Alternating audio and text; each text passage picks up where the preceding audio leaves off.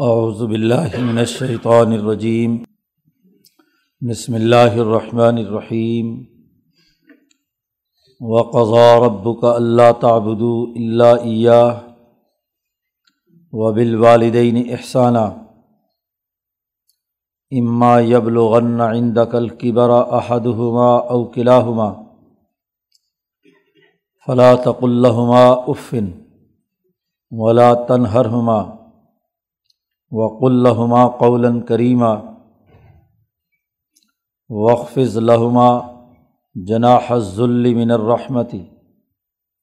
وقر رب ارحمهما كما ربياني صغيرا.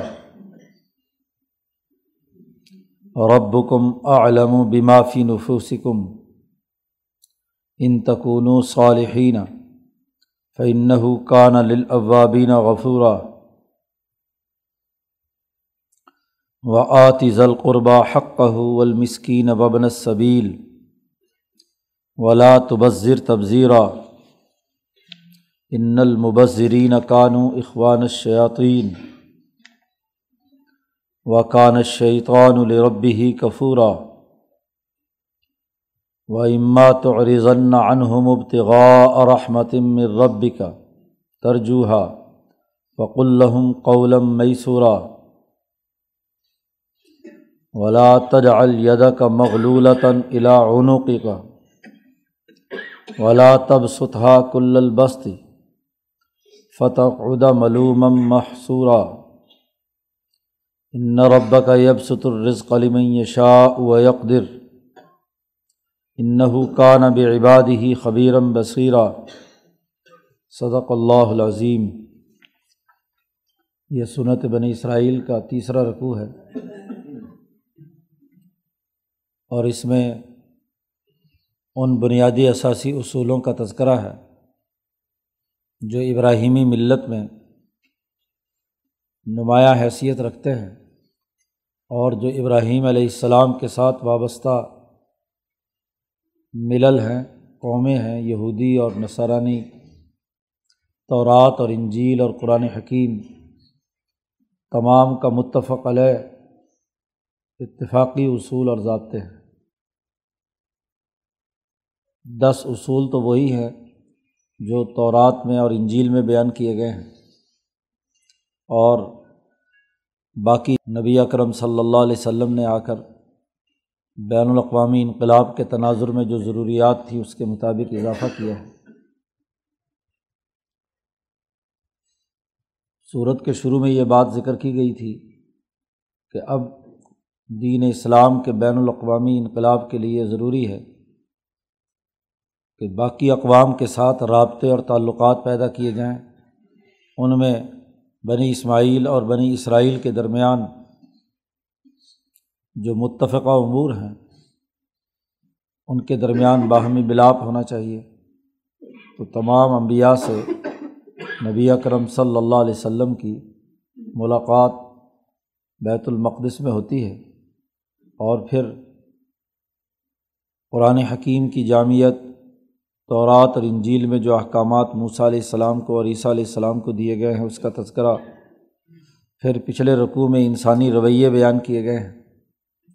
اصول اور ضابطہ یہ بتلایا گیا تھا کہ جو بھی نیک نیتی کے ساتھ انسانی ترقی کا کام کرے گا، تو اس کے لیے کامیابی ہے۔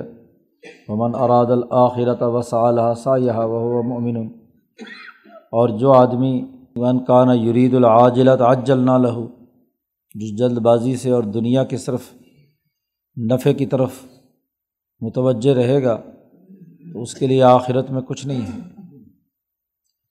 تو جو انسانوں میں فضیلت اور درجات کی بلندی کے امور ہیں، وہ یہاں اس رقوع میں بیان کیے گئے ہیں۔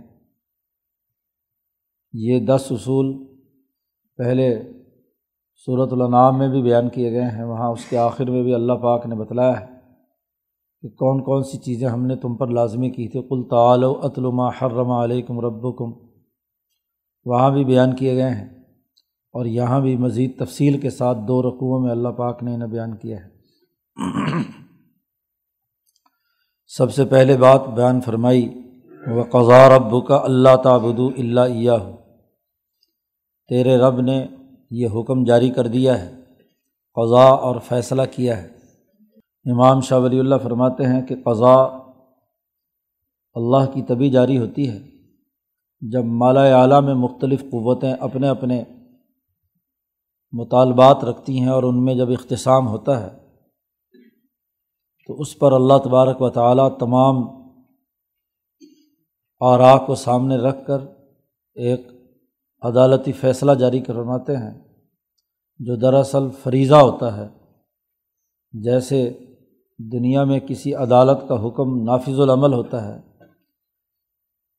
یہ اس کی تو کوئی مثال نہیں، اصل بات تو ذات باری تعالیٰ کی ہے کہ ذات باری تعالیٰ کی جانب سے جب فیصلہ پوری کائنات کے اندر نافذ العمل ہوتا ہے، تو وہ ہر انسان کو پورا کرنا ہے۔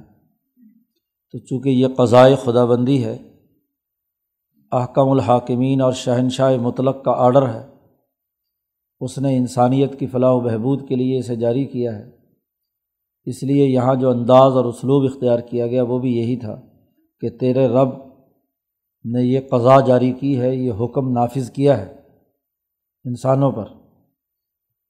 نمبر ایک، اللہ تعبدو اللہ ہو کہ سوائے اللہ کی اور کسی کی عبادت مت کرو۔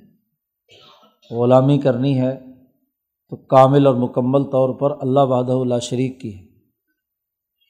اس میں کسی بھی قسم کی کوئی نرمی نہیں ہے۔ ان شرک الظلم عظیم۔ شرک کو بڑا ظلم قرار دے کر اس سے سختی سے منع کر دیا۔ اللہ نے کئی جگہ پر یہ بات واضح کر دی کہ اللہ تبارک و تعالیٰ باقی تمام گناہوں کو معاف کر سکتا ہے، لیکن شرک معاف نہیں ہوگا۔ ان اللہ یغ فرو عیشر کبھی یغ فرو معدون ظالی کا لمئی شاہ شرک اللہ تعالیٰ کبھی برداشت نہیں کرے گا۔ دنیا میں ہم دیکھتے ہیں کہ چھوٹی سی حکومتیں ہوتی ہیں، تو کوئی حکومت اپنے ریاستی علاقے میں کسی دوسرے حکمران کو قبول کرنے کے لیے تیار نہیں ہوتی۔ ہر ملک میں ایک ہی وزیر اعظم اور اگر صدارتی نظام ہے تو ایک ہی صدر ہوتا ہے۔ دو دو صدور اور دو دو وزرائے اعظم نہیں ہوتے۔ رہے ایک حکومت کے ماتحت اور اپنا حکمران کسی اور کو مانے تو یہ نہیں ہو سکتا یا اس کے ساتھ کسی کو شریک ٹھہرائے۔ تو دنیا کے یہ چھوٹے سے حکمران اپنی شرکت برداشت نہیں کرتے۔ تو وہ احکم الحاکمین جس نے کائنات پیدا کی انسانوں کے لیے انعامات نازل کیے، تو وہ اپنے ساتھ کیسے شریک کو کسی کو برداشت کرے اور ویسے بھی شریک ہوں گے تو فساد مچے گا۔ ایک ادھر کھینچے گا، ایک ادھر کھینچے گا۔ اس لیے پہلا حکم یہ جاری فرمایا، متفق علیہ پوری کائنات میں کہ اللہ تعبدو اللہ ہو کہ اسی ذات باری تعالیٰ کی عبادت کرو، اس کے علاوہ کسی کی عبادت اور غلامی مت کرو۔ گویا کہ حریت فکر پیدا کی، آزادی اور حریت کی سوچ پیدا کی۔ اللہ کی حکمرانی اس لیے ماننی ہے وہ مالک الملک اس سے آزادی تو کوئی معنی نہیں رکھتا۔ اللہ پاک نے کہا کہ اگر مجھ سے آزادی چاہیے تو پھر میری زمین اور میرے آسمان سے نکل جاؤ۔ یا معاشر الجن ولنس ان استطاعت من تنفظ من اقدار السماوات والارض فنفظ کہ اگر تمہیں میری خدائی قابل قبول نہیں ہے تو یہ آسمان میرا ہے، یہ زمین میری ہے، یہ کائنات میری ہے۔ تو بس یہاں سے نکلو اور کہیں جہاں جا سکتے ہو جاؤ۔ لیکن تم نہیں نکل سکتے سوائے طاقت کے، اور طاقت بھی اللہ پاک ہی کی ہے۔ تو اب اس کی حکمرانی تو ہر حال میں ہاں جی تو و کرہن خوشی سے قبول کرو۔ یا تمہیں کوئی تکلیف ہے تو جبر سے قبول کرو۔ ہر حال میں تمہیں اللہ کی حکمرانی ماننی ہے۔ لیکن اللہ کے علاوہ باقی جتنی بھی مخلوقات ہیں وہ مخلوقات ہیں اور انسان ان تمام سے اشرف ہے، احسن تقویم ہے۔ اس لیے یہ قطعی طور پر درست نہیں ہے کہ کسی اور کی غلامی اختیار کرو، اس کی خدائی کا اعلان کرو یا اس کی الوحیت کو تسلیم کرو۔ اس کی اجازت نہیں ہے۔ تو پہلا قانون نظریہ توحید، ذات باری تعلیٰ کے ساتھ وابستگی اور باقی تمام چیزوں سے آزادی۔ حریت۔ امام شاہ ولی اللہ فرماتے ہیں ایک جگہ کہ اپنے تمام رشتے، تعلقات، قیودات، تعینات، تشخصات یہ توڑ کر اللہ وحدہ اللہ شریک کے ساتھ جڑ جانا، اس کے ساتھ وابستہ ہونا، واصل بحق ہو جانا، یہ صوفیہ کا سب سے بڑا انبیاء اور سابقین کا اور صدیقین کا سب سے بڑا کام ہوتا ہے۔ وہ کسی قید میں نہیں ہوتے، کسی کی زنجیروں میں قید نہیں ہوتے۔ وہ تمام چیزیں ان کے نزدیک انسانی ضرورت کی ہیں تو ضرورت کے طور پر استعمال کر لی۔ وہ ان کے قیدی اور اسیر نہیں ہوتے۔ غلام صرف اور صرف اور صرف اللہ تبارک و تعالیٰ کے ہوتے ہیں۔ نبی اکرم صلی اللہ علیہ وسلم جو انسانوں میں سب سے اعلیٰ ترین انسان ہیں، امام الانبیاء ہیں۔ ان جیسا کوئی انسان دنیا میں نہیں ہے۔ جن کے بارے میں احادیث کے مجموعے سے معلوم ہوا کہ لولا کلمہ خلقت الافلاق، کہ اگر نبی اکرم صلی اللہ علیہ وسلم نہ ہوتے تو کائنات بھی پیدا نہ ہوتی۔ وہ بھی اپنے لیے جو لفظ استعمال کرتے ہیں کہ میں آبدن شکورہ کیوں نہ بنوں، اپنے آپ کی ابدیت کا اعلان کرتے ہیں کہ اللہ کا بندہ، اللہ کا غلام۔ تو جب انسان اکبر وہ اللہ کا غلام ہے تو یہ بیچارے چھوٹے چھوٹے انسان اصغر کیسے خدائی کے دعوے کرتے ہیں اور کیسے اللہ کی غلامی سے انکار کرتے ہیں۔ تو پہلا قانون اور ضابطہ یہ جاری کیا ہے۔ اللہ کے بعد انسان کو دنیا میں وجود میں لانے کا ظاہری ذریعہ والدین۔ یہاں تین چار آیات میں والدین کے حقوق بیان کیے گئے ہیں۔ انسانیت کا لازمی تقاضا یہ ہے کہ وہ اپنے خالق و مالک کی غلامی اور عبادت کے بعد اس انسان کو اس دنیا میں جنم دینے والے والدین، ان کا وہ حقوق ادا کرے۔ اس لیے دوسرا حکم بیان کیا وہ والدین احسانہ ماں باپ اور والدین کے ساتھ اچھا سلوک کرنا۔ اس سے بھلائی کا سلوک کرو، خیر خواہی کرو۔ وہاں پیچھے بھی صورت النام میں بھی اللہ پاک نے اللہ کا حکم بیان کرنے کے بعد کہ اللہ کے ساتھ کسی کو شریک نہ ٹھہراؤ، تو والدین کے حقوق کا تذکرہ کیا ہے۔ تورات میں بھی یہ حکم موجود ہے۔ یہاں اس میں مزید تفصیل ہے۔ اما یب لغن آئند کل کبر احد ہما او قلعہ ہما ویسے تو والدین چاہے جوان ہوں، طاقتور ہوں، ہر حال میں ان کے ساتھ احسان کا معاملہ کرنے کا حکم دیا ہے۔ لیکن خاص طور پر اس مرحلے میں جب والدین میں سے کوئی ایک بوڑھا ہو جائے یا دونوں بوڑھے ہو جائیں اور اولاد جوان ہو جاتی ہے، طاقتور ہوتی ہے، بلکہ کمائی کر رہی ہوتی ہے اور ماں باپ بوڑھے ہو کر کمائی کرنا ان کے لیے مشکل ہوتا ہے اور ان کے بہت سے مسائل میں اضافہ ہو جاتا ہے۔ ایسے موقع پر خاص طور پر اللہ نے کہا کہ اگر تمہاری موجودگی میں تمہارے پاس رہتے ہوئے ان میں سے کوئی ایک بوڑھا ہو جائے کہ برا احد ہما او قلعہ ہما یا دونوں ماں باپ زندہ ہوں اور بوڑھے ہو چکے ہوں، تو یہ مرحلہ بہت اہم ہوتا ہے کہ بڑھاپے میں انسان بہت سارے گنگ گوں امراض میں مبتلا ہوتا ہے، ویسے بھی جسم تھک چکا ہوتا ہے چڑچڑا پن پیدا ہوتا ہے، ذرا ذرا سی بات پر کوئی نہ کوئی بولنے اور تنبی کرنے اور اپنی رائے دینے کی بہرحال سوچ ہوتی ہے، ساری زندگی کا تجربہ ہوتا ہے۔ تو وہ، اور اگر بہت ہی معذور ہو جائیں تو پھر ان کے باقی اور بہت سارے مسائل، صفائی وغیرہ کے، کھانا کھلانے کے ہاں جی باہر لانے لے جانے کے، تو بہت ساری اور ضروریات ان کی ہو جاتی ہیں۔ تو خاص طور پر جب وہ بوڑھے ہو جائیں، ان میں سے کوئی ایک یا دونوں قرآن نے بڑی تفصیل سے بات کی ہے۔ دونوں والدین کا لفظ پیچھے آیا تھا۔ تو کوئی کہہ سکتا تھا کہ دونوں زندہ ہوں تو پھر تو خدمت کرنی چاہیے۔ ایک ہو تو پھر نہیں۔ تو اللہ نے کہا نہیں، اکیلا ایک رہ گیا ہو اور ایک ان میں سے والدین میں سے دنیا سے رخصت ہو گیا ہو یا دونوں ہوں۔ فلاں تق الحمہ افن۔ اس کو اف بھی نہ کہو۔ اردو میں حضرت نے ترجمہ کیا ہے کہ اس کو ہوں بھی نہ کہو۔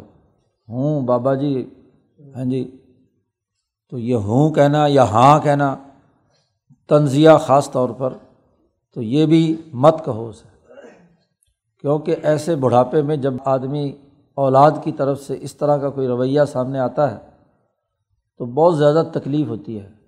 جوانی میں تو آدمی برداشت کر لیتا ہے، بڑھاپے میں جا کر یہ برداشت کرنا خاصا مشکل ہوتا ہے۔ اور وہ بھی اسے جسے بچپن سے انگلی پکڑ کر چلنا سکھایا، جس کو نرم بستر میں سلایا، خود تکلیف میں رہے۔ بڑی مصیبت اور مشقت سے انہیں پالا اور پوسا۔ گرمی سردی سے بچاؤ کیا، ان کی تمام ضروریات پوری کی جبکہ وہ اس وقت انتہائی محتاج تھے۔ تو آج یہ بوڑھا ہو گیا بابا، تو اب اس کو یا اس اپنی اماں کو اس طریقے سے ہوں کہنا۔ یہ ان پر ایسے ہی ہے جیسے ڈنڈا لے کر وار کرنا اس لیے سختی سے منع کر دیا کہ زبان سے ہوں بھی نہیں کہنی، اف بھی نہیں کہنا۔ مارنا یا بولنا تو اور بات ہے۔ زبان سے ایسی تکلیف بھی نہیں پہنچانی کہ جو ان کو، ان کے دل کو ٹھیس پہنچائے۔ اور بڑھاپے میں خاص طور پر ولا تن ہر ہما اور ان دونوں کو جھڑکنا بھی نہیں۔ کیونکہ وہ بات بات پر کوئی نہ کوئی ان کی طرف سے تنقید یا کوئی معاملہ آتا رہتا ہے، جسم کی کمزوری کی وجہ سے ہاں جی وہ کوئی نہ کوئی ایسے مطالبات یا چیزیں شروع ہو جاتی ہیں کہ بظاہر اگر نارمل آدمی ہو تو وہ اس کو مناسب نہیں سمجھتا، لیکن بڑھاپے کی وجہ سے بس اوقات ایسی باتیں ہو جاتی ہیں۔ تو انہیں برداشت کرنا ہے، انہیں جھڑکنا بھی نہیں ہے۔ ولا تن ہر ہما اور وق الحما قول کریمہ اور ان دونوں سے بات اور گفتگو بڑے ادب سے کرنی ہے۔ حضرت شیخ الہند نے ترجمہ کیا کہ کہہ ان سے بات ادب کی، قولاً کریمہ، عزت والی، کہ جس میں وہ اپنا عزت محسوس کریں، ادب محسوس کریں۔ بے ادبی کی کوئی بھی زبان سے بات نکالنا یہ درست نہیں۔ تین باتیں زبان کے حوالے سے کہی ہیں۔ ایک تو یہ کہ زبان سے بولنے کا لفظ تو ہے ہی نہیں، یہ ہوں تو کوئی لفظ نہیں ہے۔ کہ قول ہے کوئی، یہ صرف آواز ہی ہے، تو یہ ہوں والی آواز بھی نہیں نکالنی۔ ولا تنہرما زبان سے جھڑکنا بھی نہیں ہے۔ یہ تو جو منفی نوعیت تھی وہ بھی بیان کر دی اور اس کے بعد مثبت حکم بھی دیا کہ جو بھی بات کہنی ہے وہ ادب والی، بڑے احترام کے ساتھ سمجھا کر اور بڑے طریقے سے جس سے ان کے دل کو ٹھیس نہ پہنچے۔ تو پورے کمال ادب کے ساتھ ہاں جی ان کے ساتھ گفتگو اور بات چیت کرنی ہے۔ انسان کے اندر دو ہی چیزیں ہوتی ہیں کہ وہ زبان سے بولتا ہے صبح سے شام تک اور دوسرا صبح سے شام تک اس کے جسم سے کوئی نہ کوئی عمل صادر ہوتا ہے۔ اقوال اور اعمال دو ہی انسان کے دوسرے انسان سے ربط اور تعلق کے ذریعے ہیں۔ تو اس کی زبان سے نکلنے والے جو اقوال ہیں والدین کی نسبت سے اس کے لیے تین باتیں فرمائی ہیں۔ اف بھی نہیں کہنا، جھڑکنا بھی نہیں ہے اور عمدہ اور اچھی بات کہنی ہے جس سے وہ خوش ہو جائیں۔ جی ان کی خوشی جو ہے، رضامندی، وہ پیش نظر رہے۔ اب جسمانی عمل کیا ہونا ہے ان کے سامنے؟ تو قرآن حکیم کہتا وقف لہما جناح ذلی من الرحمتی اپنے دونوں کندھوں کو عجز و انکساری کے ساتھ، رحمت اور شفقت کے ساتھ ان کے سامنے جھکا دو۔ اپنی گردن جھکا دو، اپنے دونوں کندھے۔ یہ ادب اور رسپیکٹ کا جسمانی اظہار ہے باڈی لینگویج ہے۔ تو زبان سے بھی آپ کو انہیں کچھ نہیں کہنا۔ ہاں جی جو زبان سے آپ کا کام اور کردار ہے۔ اور جسم آپ کی باڈی کی جو لینگویج ہے، وہ بھی تکبرانہ نہیں ہونی چاہیے۔ وہ بھی کیا ہے، دونوں کندھے ان کے سامنے ادب سے جھکا دیے جائیں۔ وہ ماریں، پیٹیں ہاں جی کوئی تکلیف پہنچائیں تو ان کا حق ہے۔ اور یہ جھکانا بھی کسی طنز اور کسی تکلیف دہ بنیادوں پر نہیں، من الرحمتی رحمت اور شفقت سے۔ جیسے بچپن میں جب تمہیں پالا پوسا تھا، تم نے بڑی ضد کی تھی، تم نے بہت دفعہ انہیں بڑا تنگ کیا تھا، لیکن ان کی شفقت پھر بھی برقرار رہی۔ یہ نہیں کہ اٹھا کر باہر پھینک دیتے، بس یہ بہت ہی چیخ چلا رہا ہے، تنگ کر رہا ہے۔ ہاں جی تو اس کو اٹھا کر باہر پھینک دیتے۔ تو اگر تمہیں باہر اٹھا کر پھینک دیتے تو تمہاری کس نے پرورش کرنی تھی؟ اس وقت جتنی انتہائی شفقت کے ساتھ، محبت کے ساتھ انہوں نے تمہیں پالا پوسا، اب تم بھی جو ہے، ان کا بدلہ احسان کا بدلہ احسان ہے کہ تم بھی اب ان کے سامنے اپنی گردن جھکا دو، اپنے دونوں کندھے ہاں جی ان کے سامنے جھکا دو۔ اور رحمت اور شفقت سے ہوں۔ اور پھر مزید آگے بات فرمائی۔ اللہ سے بھی دعا مانگو، اپنی جسمانی طاقت سے تو بولنا ہے، اور جسم کا عز و انکساری کا اظہار کرنا ہے ان کے سامنے۔ اپنے اقوال اور اعمال، اپنی زبان کے ذریعے سے گفتگو بھی، اور اپنے جسم کی جو گفتگو ہے، باڈی لینگویج ہے، وہ بھی ان کے سامنے جھکنے والی۔ اور اسی کے ساتھ ساتھ تیسری بات یہ بھی کہی کہ کل اللہ سے بھی دعا مانگو کہ رب رحم ہما کما رب یعنی صغیرہ اے میرے پروردگار، ان دونوں پر رحم کر۔ جیسے انہوں نے مجھے بچپن میں پالا تھا، انہوں نے مجھے رب یعنی مجھے اپنی شفقت اور محبت سے میری تربیت کی تھی، چھوٹے سے بڑا ہونے تک کا۔ ہاں جی سارا مرحلہ انہوں نے بڑی حسن و خوبی کے ساتھ ہاں جی پورا کیا تھا۔ تو اب جیسے انہوں نے مجھے چھوٹے ہوتے پالا تھا، اے اللہ، اب یہ بھی بڑھاپے کی اس منزل میں پہنچ گئے ہیں کہ جیسے بچوں کی عادت ہوتی ہے ہاں جی بچوں کی طرح کی جتنا زیادہ بڑھاپا بنتا چلا جاتا ہے، ویسے ہی عادت، ویسی ہی نرم و نازک ہوتی چلی جاتی ہے۔ تو میرے اندر جتنی طاقت ہے بات چیت میں، جسم میں ہاں جی اعضاء میں، ان کی خدمت کرنے میں میں تو اپنی مکمل خدمت کر رہا ہوں۔ لیکن بعض ایسے مرحلے آ جاتے ہیں کہ جہاں انسان بھی اب بوڑھے والدین کے لیے نہیں کر پاتا، تو وہاں اللہ سے دعا مانگے کہ اے اللہ ان دونوں پر رحم فرما۔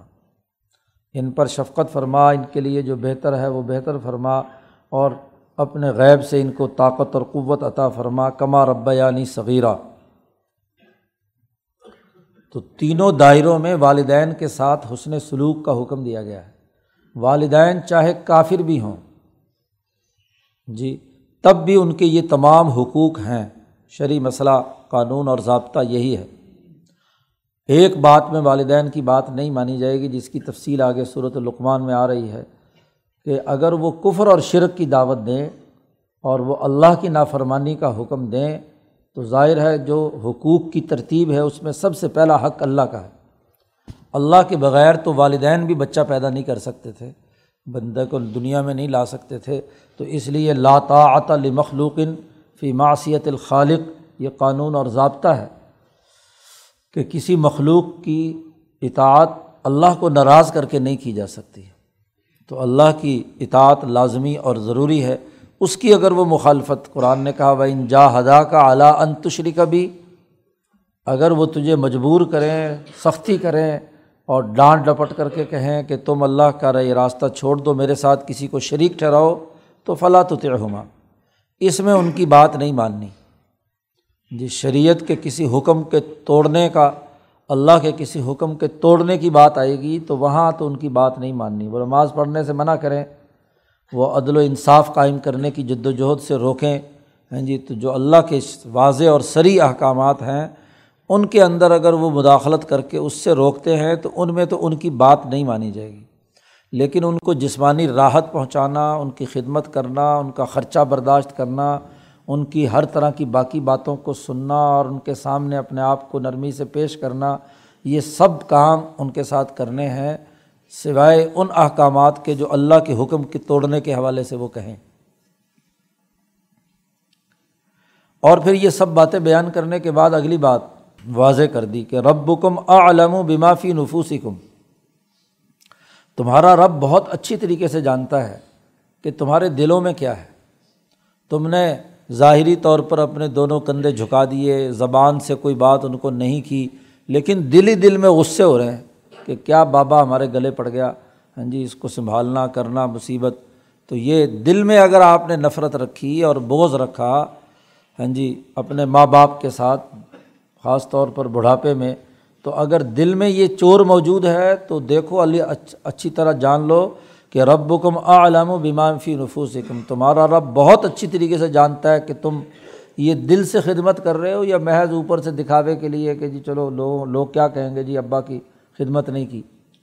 جی تو یہ اچھی طرح اللہ تعالیٰ جانتا ہے۔ جی جو تمہارے دلوں میں باتیں ہیں اور اس کے مطابق ہی اللہ تعالیٰ تمہارے ساتھ فیصلہ کرے گا۔ ان تکون صالحین۔ اگر تم نیک ہو گئے صالح ہو گئے یعنی دل سے بھی پوری خدمت کر رہے ہو اور جسم سے بھی اور زبان سے بھی، تو فعن حکانہ لل اوابین غفورا۔ تو جو لوگ اللہ کی طرف رجوع کرنے والے ہیں، ان سے کوئی خدمت میں کوتاہی بھی ہو جائے، کیونکہ دل سے آپ تو خدمت ہی کرنا چاہتے ہیں، لیکن کوئی غلطی ہو گئی والدین کے سامنے یا ان کی خدمت میں کمی ہو گئی، تو جو اللہ کی طرف رجوع کر کے اللہ سے ان خیر کی اور بھلائی کی دعا کرتے ہیں اور نیک نیتی سے ان کی خدمت کرتے ہیں، تو چھوٹی موٹی جو لغزشیں اور غلطیاں ہیں، وہ اللہ پاک معاف کرنے والا ہے۔ تو یہ حقوق اتنے زیادہ بیان کیے ہیں ہاں جی تورات میں اتنی تفصیل نہیں ہے۔ وہاں تو صرف والدین کے حقوق کا تذکرہ ہے، لیکن یہاں قرآن حکیم نے بڑی تفصیل کے ساتھ والدین کے حقوق اور ان کی ذمہ داریاں ہاں جی جو انسانوں پر عائد ہوتی ہیں، انہیں بیان فرمایا ہے۔ امام انقلاب مولانا عبید اللہ سندھی رحمۃ اللہ علیہ کی والدہ غیر مسلم رہیں آخر وقت تک۔ لیکن حضرت سندھی کے پاس آ گئی تھیں سکھر میں، جب حضرت واپس تعلیم حاصل کر کے آئے تھے تو پوری خدمت کرتے تھے ان کے۔ اور وہ بہت مارتی بھی تھیں حضرت مولانا کو، تو حضرت بس مار کھاتے رہتے تھے، گردن جھکا کے کہ اماں جو کچھ پٹائی کرنی ہے کر لے۔ جی۔ حتیٰ کہ ان کی والدہ نے حضرت سندھی سے کہا کہ دیکھو، میں تو اب ہندو ہوں میں مر جاؤں گی تو میرا مندر کے اندر میری طرف سے گائے صدقہ اور خیرات کی کون دے گا؟ تم تو مسلمان ہو۔ تو حضرت سندھی نے کہا کہ ہاں میں تو مسلمان ہوں، میں تو نہیں دے سکتا۔ ہاں جی۔ تو حضرت سندھی نے جا کر اسی وقت بازار سے گائے خریدی اور لا کر اماں کے حوالے کر دی کہ لے اماں، تو اپنی مرضی سے جہاں دینا چاہتی، تو اپنی زندگی میں ہی دے دے۔ جی اپنی زندگی میں اپنی جو خواہش تیری ہے، تو اپنی پوری کر لے۔ ہاں جی میں تو بہرحال تیرے مرنے کے بعد گائے مندر میں نہیں پہنچاؤں گا۔ تو نے کرنا ہے تو کر لے۔ تو ظاہر ہے کہ باوجود کافر ہونے کے بھی، غیر مسلم ہونے کے بھی احترام، ادب اور ان کی ہر طرح کی خدمت ہاں جی حضرت سندھی رحمۃ اللہ علیہ نے کی۔ تو اصل طریقہ تو یہی ہے کہ والدین چاہے ہاں جی غیر مسلم بھی ہوں، تو ان کی خدمت کرنا لازمی اور ضروری ہے۔ وہ آپ کے نظریے کے ساتھ ہوں یا نہ ہوں۔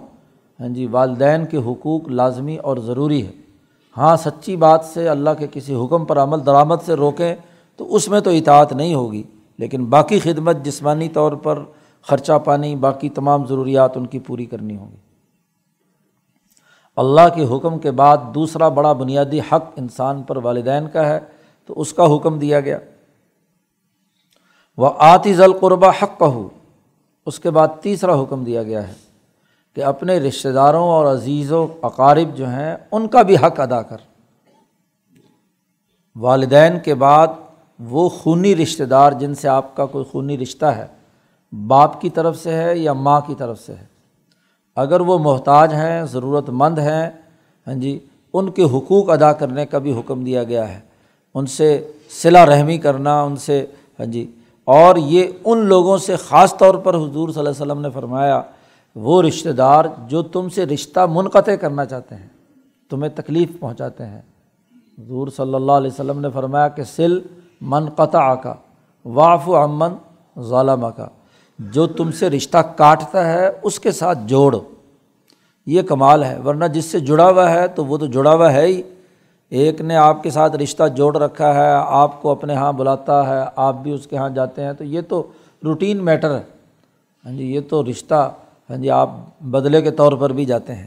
لیکن جو رشتہ دار رشتہ کاٹنا چاہتا ہے، نفرت پیدا کرتا ہے ہاں جی کوئی آپ کے اوپر اس نے زیادتی بھی کی ہوئی ہے، تو تب بھی اس سے رشتہ جوڑنا اصل کمال تو یہ ہے، نفس کے خلاف بات یہ ہے کہ اس کا کوئی اگر انسانی حق ہے، تو اس انسانی حق کو ادا کرنا، مثلاً غریب ہے، بھوکا ہے، تو اس کی ضروریات پوری کرنا، اس کو خدمت کرنا ہاں جی اس کی معاملات پورے کرنا، یہ لازمی اور ضروری ہے۔ حضرت ابو بکر صدیق رضی اللہ تعالیٰ عنہ کے ایک ہاں جی رشتہ دار اور عزیز تھے۔ حضرت ابو بکر انہیں کوئی نہ کوئی خدمت ان کی کرتے رہتے تھے۔ ہاں جی وہ جو واقعہ عفق ہوا تو اس میں وہ بھی شامل ہو گئے۔ تو حضرت ابو بکر صدیق کو بھی ہاں جی جوش آ گیا۔ حضرت عائشہ صدیقہ پر بڑا جھوٹا الزام جو منافقین نے لگایا تھا، اس میں بھی وہ انجانے میں ان کے ساتھ شریک ہو گئے۔ مستہ ابن اثاثہ تو اب وہ حضرت ابو بکر صدیق نے قسم اٹھا لی کہ آئندہ میں تجھے کوئی پیسہ نہیں دوں گا، تو نے میری خاندان اور میری عزت اور میری بیٹی، بلکہ رسول اللہ صلی اللہ علیہ وسلم کی زوجہ محترمہ پر اتنا بڑا الزام لگایا جب حضرت عائشہ کی صفائی میں قرآن حکیم کی آیات نازل ہوئیں۔ تو اللہ پاک نے سختی سے روک دیا حضرت ابو بکر صدیق کو بلا یا تعلی الفضل منکم وسعتی ہاں جی مالداروں کو، پیسے والوں کو ہاں جی یہ بالکل قسم نہیں اٹھانی چاہیے۔ کہ وہ اپنے رشتہ داروں کو خواہ اس انہوں نے تمہارے ساتھ کوئی زیادتی بھی کی ہو، تو ان کو جو پہلے دیا کرتے تھے، اس کو روک لے، ایسا نہیں ہے۔ آتی ذلقربہ حق کہ حضرت ابو بکر صدیق نے اپنی قسم کی کفارہ ادا کیا اور اس رشتہ دار کو اسی طریقے سے اس کی خدمت کرتے رہے۔ تو کمال تو یہ ہے، انسانی معاشرے کی تشکیل تو تب ہے کہ جو رشتہ دار رشتہ کاٹتا ہے، اس سے اس کے باوجود اس کے حقوق ادا کرنا، جو انسانی حقوق ہیں۔ اس لیے حق کی بات کی ہے آتیز القربہ حق کا ہو جو اس کا اصل حق ہے، وہ اس کو دے دینا۔ رشتہ داروں کے بعد حق ہے دیگر انسانوں کا، ان میں دو استعمال کیے ہیں ول مسکین مسکین محتاج۔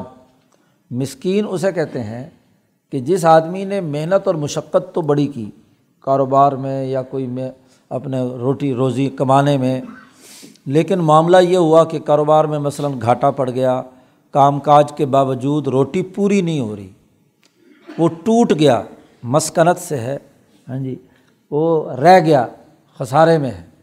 یعنی اتنی کمائی نہیں ہوتی، محنت مشقت کرنے کے بعد کہ گھر کا خرچہ چلا سکے، تو تنگ دست ہے۔ کام کاج کرتا ہے۔ یتیم تو وہ ہے کہ جو کام کاج نہیں کر سکتا، نابالغ ہے، بچہ ہے ہاں جی ماں باپ اس کے بڑے جو فوت ہو چکے ہیں، تو وہ تو کام کاج نہیں کر سکتا۔ اور مسکین وہ ہے کہ کام کاج کرتا ہے، محنت مزدوری کرتا ہے، کاروبار کرتا ہے، لیکن اس سے اس کے گھر کا خرچہ نہیں چلتا۔ حالات ایسے پیدا ہو گئے۔ تو اس کی بھی خدمت کرنے کا حکم دیا گیا ہے کہ اس کا حق بھی ادا کرو بل مسکین اس کے بعد کہا، وابن صبیل مسافر ہے۔ مسافر جو ہے وہ اگر حالت سفر میں ہے اور پرانے زمانے میں اونٹوں پہ، گھوڑوں پہ ہاں جی بڑی مشقت کا سفر ہوتا تھا اور جس سفر کو حضور صلی اللہ علیہ وسلم نے فرمایا کہ یہ جہنم کے ٹکڑوں میں سے ایک ٹکڑا ہے، تو اب ایک مسافر ہے۔ مسافر بے یار و مددگار ہوتا ہے۔ ہاں جی اکیلا چل رہا ہے اور چاہے آج بھی چل رہا ہو، کسی ٹرین میں یا گاڑی میں کہیں بھی ہو، تو مسافر مسافر ہے، اپنے گھر سے دور ہے۔ اب اس کے پاس پیسے نہیں رہے، کھانے پینے کو کچھ نہیں رہا۔ اگرچہ اپنے گھر میں، اپنے علاقے میں مالدار بھی ہے، پیسے بھی ہیں، لیکن یہاں سفر کی حالت میں اس کے پاس نہیں رہا کچھ، تو اس کی خدمت کرنا، اس کو دینا انسانی معاشرے کی تشکیل کے، سماجی ارتفاقات کے لوازمات میں سے یہ ہے کہ ان مسافروں کی خدمت کرنے کے لیے انسان ہمہ وقت تیار رہے۔ اب یہاں آتیز القربہ حقہ، رشتہ داروں کے حقوق، مسکین کے حقوق اور مسافر کے حقوق بیان کیے۔ لیکن ساتھ ہی یہ بھی کہہ دیا کہ ولا تبذر تبزیرہ فضول خرچی میں مال نہیں اڑانا۔ ہاں جی ضرورتیں تمام لوگوں کی ادا کرنی ہے، لیکن مال اڑانا کہ جی چونکہ اللہ نے اب حکم دیا ہے، بس جو بھی کچھ آئے پاس، سبھی کچھ رشتہ داروں پہ خرچ کر دے، سارے مسکینوں پر خرچ کر دے، مسافروں کے خرچ کر دے، اور خود کنگڑا ہو جائے تو پھر کل کو خود مانگنے کے لیے نکل جائے ہاں جی لوگوں سے بھیک مانگتا رہے۔ اس سے بھی ممانعت کر دی کہ نہیں، توازن کے ساتھ، اعتدال کے ساتھ۔ پہلے تو بیوی بچوں کے اور والدین کے حقوق ہیں۔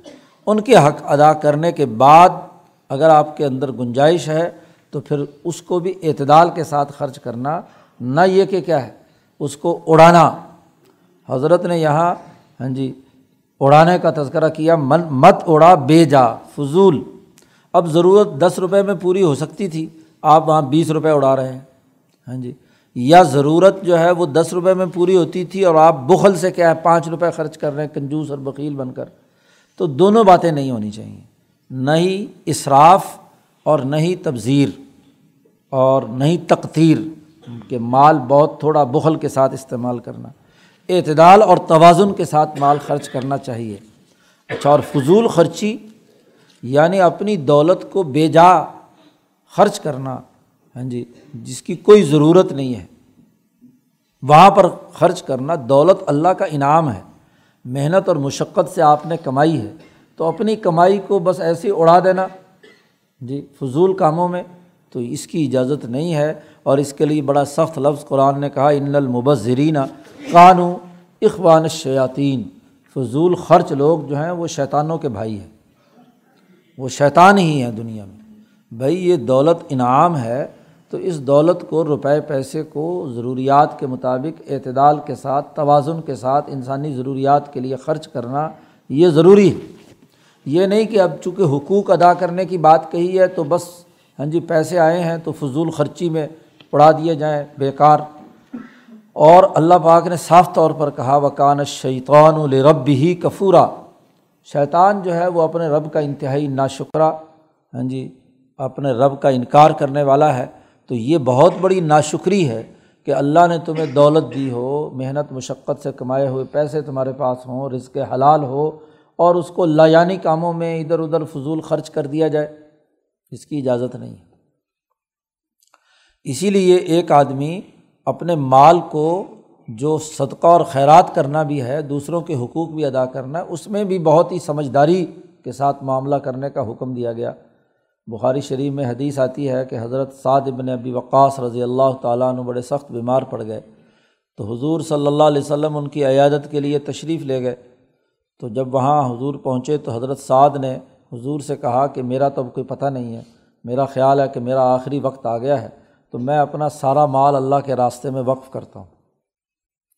تو حضور صلی اللہ علیہ وسلم نے سختی سے منع فرمایا کہ نہیں، اول تو تمہارا ابھی آخری وقت نہیں آیا، تم ابھی ہاں جی رہو گے اور تم سے تو ابھی بہت ساری قومیں ذلیل اور رسوا ہوں گی اور بہت ساری قوموں کو طاقت اور قوت ملے گی۔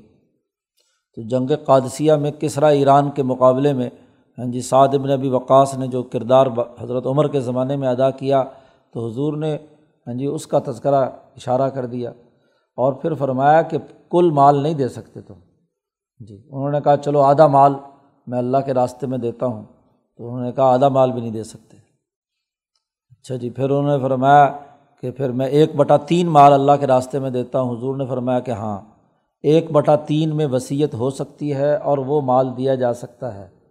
اور پھر ایک بڑا تاریخی جملہ حضور صلی اللہ علیہ وسلم نے فرمایا کہ اگر تم دنیا سے ایسی حالت میں جاؤ کہ تمہارے ورثہ مالدار ہوں، یہ زیادہ بہتر ہے۔ بہ نسبت اس کے کہ تم جاؤ اور تمہارے ورثہ ایسے محتاج ہوں کہ لوگوں کے سامنے ہاتھ پھیلاتے پھریں۔ جی لوگوں کے سامنے ہاتھ پھیلاتے پھریں، بھیگ مانگتے پھریں۔ یہ اس سے بہتر یہ ہے کہ تمہارے اولاد اور ورثہ جو بعد میں ہیں، وہ مالدار ہونے چاہئیں جی تو یہ نہیں ہے کہ فضول خرچی میں سارا مال اڑا دیا جائے۔ ہاں جی زیادہ سے زیادہ وہاں ایک بٹا تین حصہ جو ہے وہ اللہ کے راستے میں خیرات کرنے کا اور لوگوں کے حقوق ادا کرنے کے حوالے سے موت کے بعد جو وصیت کا معاملہ ہے وہ ادا کیا۔ تو فضول خرچی بھی اجازت نہیں ہے۔ اور اگلی ایک اور دوسری بات ہو سکتی تھی کہ آپ کے پاس کوئی سائل مانگنے کے لیے آیا، کوئی محتاج آیا اور آپ کے پاس اس وقت ہے نہیں کچھ دینے کو۔ تو اس کا بھی ذکر کر دیا کہ بھائی ماتو رضنا عن ہمبتغا رحمت میں ربی کا ترجوحا فق الحم قولم مئی سورا کہ اگر آپ مانگنے آیا ہے اور آپ اس سے بچ رہے ہیں، اعراض کر رہے ہیں ہاں جی اس وجہ سے کہ ابھی میرے پاس ہے نہیں، تو تیرے رب کی رحمت کے انتظار میں ہے کہ اللہ کی رحمت ہوگی ہاں جی جس کی امید ہے۔ آدمی کاروبار کر رہا ہوتا ہے، بسا اوقات پیسے پاس نہیں ہوتے، کوئی حالات اتار چڑھاؤ ہوتا ہے۔ تو اسے امید ہوتی ہے کہ کچھ دنوں کے بعد کہیں نہ کہیں سے کوئی نہ کوئی سلسلہ بن جائے گا۔ تو اگر ایسی صورت حال ہو تو فق الحم قولم مئی سورا اپنے اس غریب رشتہ دار کو، اس مسکین کو ہاں جی نرم بات کہو۔ غصے سے اس کو جھٹکنا ہاں جی کہ مانگنے آ گئے اور یہ اور وہ۔ تو یہ درست بات نہیں ہے، آسانی اور نرمی سے اس کو بتا دو اور اس کو کہہ دو کہ بھائی اللہ میاں جب برکت دے گا، کوئی رحمت آئے گی تو ان شاء اللہ تمہیں پھر دے دیں گے۔ تو نرمی سے اس کو ہاں جی جواب دیا جائے کیونکہ ایک مسکین جو پہلے سے ٹوٹا ہوا ہے، ایک مسافر جو ضرورت مند ہے، ایک رشتہ دار جو حق رکھتا ہے، لیکن اس کا حق اس کو نہیں مل رہا، تو ظاہر وہ تنگ ہوتا ہے، تو وہ لینے کے لیے آیا ہے۔ تو ایسے کو ہاں جی جھٹکنا، اس کا دل توڑنا، یہ درست بات نہیں۔ نرمی سے اس کو بتا دو کہ بھائی ان شاء اللہ جب کوئی خوشحالی ہوگی، کوئی پیسے آئیں گے، تو ان شاء اللہ تمہیں بھی دے دیں گے۔ نرمی سے اسے کہو۔ تو گویا کہ انسانی حق جو لوگوں کی خدمت سے متعلق ہے، اس کا حکم یہاں تفصیل سے بیان کر دیا اللہ پاک نے۔ اچھا پیچھے کہا تھا کہ فضول خرچی مت کرنا۔ تو اب کوئی آدمی ہو سکتا تھا کہ بہت ہی بخیل بن جائے، تو اللہ میاں نے آگے ساتھ ہی وضاحت کر دیا کہ ولا تج الدا کا مغلولتاً عنقی کا ولا تب ستھا کل البستی فتح قدم علوم محصورہ نہ تو اپنے ہاتھ کو اپنی گردن کے ساتھ باندھ کر رکھو۔ جی کنجوس اور بخیل لوگ جو ہیں ہاں جی اس کی طرف اشارہ ہوتا ہے کہ جب پیسے خرچ نہ کرنے ہوں تو کی کا اپنی گردن، اور بٹوا چونکہ یہاں ہوتا ہے نا، تو بٹوے کو سنبھال کر رکھنا یعنی بخل کے ساتھ ہاں جی اس پر ہاتھ رکھے بھی کوئی، میں کسی کو دینے پیسے نہیں ہے تو یہ جو بخل ہے ہاں جی یہ بھی مت کرو۔ لا تج الیدا کا مت اپنے ہاتھ کو رکھ اپنی گردن پر۔ ہاں جی اپنی یہاں جیب کے اوپر رکھی رکھ، بٹوا کھولنا ہی نہیں، کسی کو دینا ہی نہیں، کوئی ٹکا بھی۔ اور ولا تب ستھا کل البستی اور نہ یہ کہ بس آیا کوئی بھی مانگنے اور نکالا بٹوا اور اڑا دیے سارے پیسے، اور جب سارے دے چکا تو اب آدمی فتح عہدہ معلوم محصورہ اب بیٹھ کر کیا ہے، اپنے زخم چاٹ رہا ہے۔ ہاں جی تو اب وہاں کہے کہ جی وہ ہو یہ تو نے کیا کیا؟ گھر میں خرچے کے لیے پیسے نہیں ہیں اور یہ تو نے فاروں میں بانٹ دیے۔ تو ہارا ہوا، تھکا ہوا۔ آج جی جیسے آدمی ہاں جی جب پیسے نہ ہوں اور خرچے کی کوئی ضرورت آن پڑے گھر میں، تو پھر آدمی جیسے تھکا ہارا آ کر گر پڑتا ہے۔ تو ایسے آ کر گر پڑے تو؟ تو نہ ہی اتنی فراوانی کے ساتھ تقسیم کر کے خود محتاج بن کر بیٹھ جائے اور نہ ہی ایسے اپنی بٹوے کو مضبوطی سے پکڑ کے رکھ کہ کسی کو دینا ہی نہیں ایک ٹکا بھی۔ درمیانہ درجہ۔ قرآن نے دوسری جگہ پر کہا ہے کہ وکانہ بین ظالی کا قوامہ درمیانہ درجہ ہونا چاہیے، اعتدال کے ساتھ چلنا چاہیے۔ تو انسانی زندگی کے آداب، سماجی آداب سارے بیان کیے گئے ہیں۔ اب دیکھو، سوائے ایک پہلے حکم کے کہ جو اللہ کے ساتھ اور اللہ کی غلامی سے تعلق رکھتا ہے، کہ اللہ کی عبادت کرنے، کسی کے ساتھ کسی کو شریک نہیں ٹھہرانا اور وہ بھی دراصل ظلم اور تاوت کے نظام سے آزادی اور حریت کی سوچ ہے۔ وہ بھی اس حوالے سے انسانیت کے فائدے کا عمل ہے۔ باقی جتنے بھی حقوق بیان کیے جا رہے ہیں، جو اللہ نے جن کی قضا جاری کی ہے، جن کا حکم اللہ پاک نے شہنشاہ مطلق نے جاری کیا ہے، وہ انسانی حقوق ہیں۔ والدین کے حقوق ہیں، رشتہ داروں کے حقوق ہیں، مسکینوں کے حقوق ہیں، مسافروں کے حقوق ہیں۔ اللہ پاک نے کہا نہ تو بخل سے کام لینا ہے اور نہ ہی بالکل ہاتھ کھلا چھوڑ کے سب کچھ کیا ہے، تقسیم کر دینا ہے۔ کیوں؟ اس لیے کہ رزق جو ہے وہ تو آتا جاتا رہتا ہے۔ ان نہ رب کا یب ستر رزق علی میں یشا و یکدر اس لیے کہ تیرا رب جو ہے جس کے لیے چاہتا ہے رزق وسیع کر دیتا ہے، جس کے لیے چاہتا اندازے سے دیتا ہے۔ دیتا سب کو ہے، لیکن کسی کو تھوڑا اور کسی کو، اور پھر یہ تھوڑا اور زیادہ بھی یہ بھی بدلتا رہتا ہے۔ ایک آدمی کو ایک وقت میں بڑی فراخی ہوتی ہے، اگلا مرحلہ آتا ہے تو بسا اوقات وہ تنگ دست ہو جاتا ہے۔ یا اسی طریقے سے کیا ہے، تنگ دست ہوتا ہے تو اگلا فیض آتا ہے تو اس میں اس کے پاس مال آ جاتا ہے۔ تو یہ تو ظاہر ہے کاروبار میں، لین دین میں، دنیا میں معاشی معاملات کے اندر یہ جو فطری درجات ہے اور یہ فطری جو تقسیم ہے، یہ ہوتی رہتی ہے۔ ہاں جی تو یہ سلسلہ جاری رہتا ہے اب نہ تو تم نے تمام دنیا کا ٹھیکہ لیا ہوا ہے کہ ہر ایک کو رزق تم نے فراہم کرنا ہے۔ وہ تو اللہ کا نظام ہے، اللہ تبارک و تعالیٰ ہر ایک کو موقع دیتا ہے، اس کے مطابق کیا ہے رزق۔ اور نہیں یہ ہے کہ تم اپنے مال میں سے کوئی بھی ٹکا خرچ نہ کرو اور اسے سانپ بن کر بیٹھ جاؤ۔ اللہ نے جو کچھ دیا ہے، مما رزق نہ ہوں جو ہم نے تمہیں ان کو رزق دیا ہے یونفقون وہ خرچ کریں اللہ کے راستے میں۔ انسانیت کے لیے مال ہے تو اس کو اس کو میں خرچ کرنا چاہیے۔ ان نحو کا نبی عباد ہی خبیرم بصیرہ بے شک اللہ تبارک و تعالیٰ اپنے بندوں کے تمام اعمال و افعال سے اچھی طرح باخبر بھی ہے اور دیکھ رہا ہے کہ وہ کیا رویہ اپناتے ہیں۔ اصل میں تو امتحان ہے تمہارا اس دنیا میں کہ مال دیا ہے یا مال نہیں دیا۔ تو تمہاری حالت کیا ہے؟ ہاں جی۔ قرآن نے دوسری جگہ پر کہا ہے کہ اگر ان کو کوئی تکلیف پہنچے، مال اگر نہ ملے تو یہ انسان عجیب ہے کہ یہ شور مچاتا ہے۔ ہاں جی۔ اذا مسح شر جزوا اور اگر اس کو مال مل جائے یا کوئی پیسے آ جائیں، مال و دولت آ جائے، تو مسح الخیر منوع پھر سب سے بڑا منوع ہوتا ہے، راستہ روکنے والا ہوتا ہے، ڈاکہ ڈالتا ہے، ظلم اور تکبر کا کردار ادا کرتا ہے۔ تو اللہ پاک تمہاری تمام کیفیات کو دیکھ رہا ہے۔ تو یہاں اس رقوع میں ہاں جی یہ بنیادی حقوق کہ اللہ کے ساتھ کسی کو شریک نہیں ٹھہرانا اللہ کی صرف عبادت کرنی ہے، والدین کے حقوق ہاں جی رشتہ داروں کے حقوق، مسکین کے حقوق، مسافر کے حقوق، پانچ بنیادی حقوق یہاں پر بیان کیے ہیں اور اس کے حوالے سے جو مالیاتی معاملات ہیں، ان میں اعتدال اور توازن کا حکم دیا گیا ہے۔ والدین اور ان کے بعد اپنی نسل کے حقوق آتے ہیں، وہ اگلے رقوع میں اللہ پاک نے بیان کیے ہیں۔ اللہ تعالیٰ قرآن حکیم کو سمجھنے اور اس پر عمل کرنے کی توفیق عطا فرمائے۔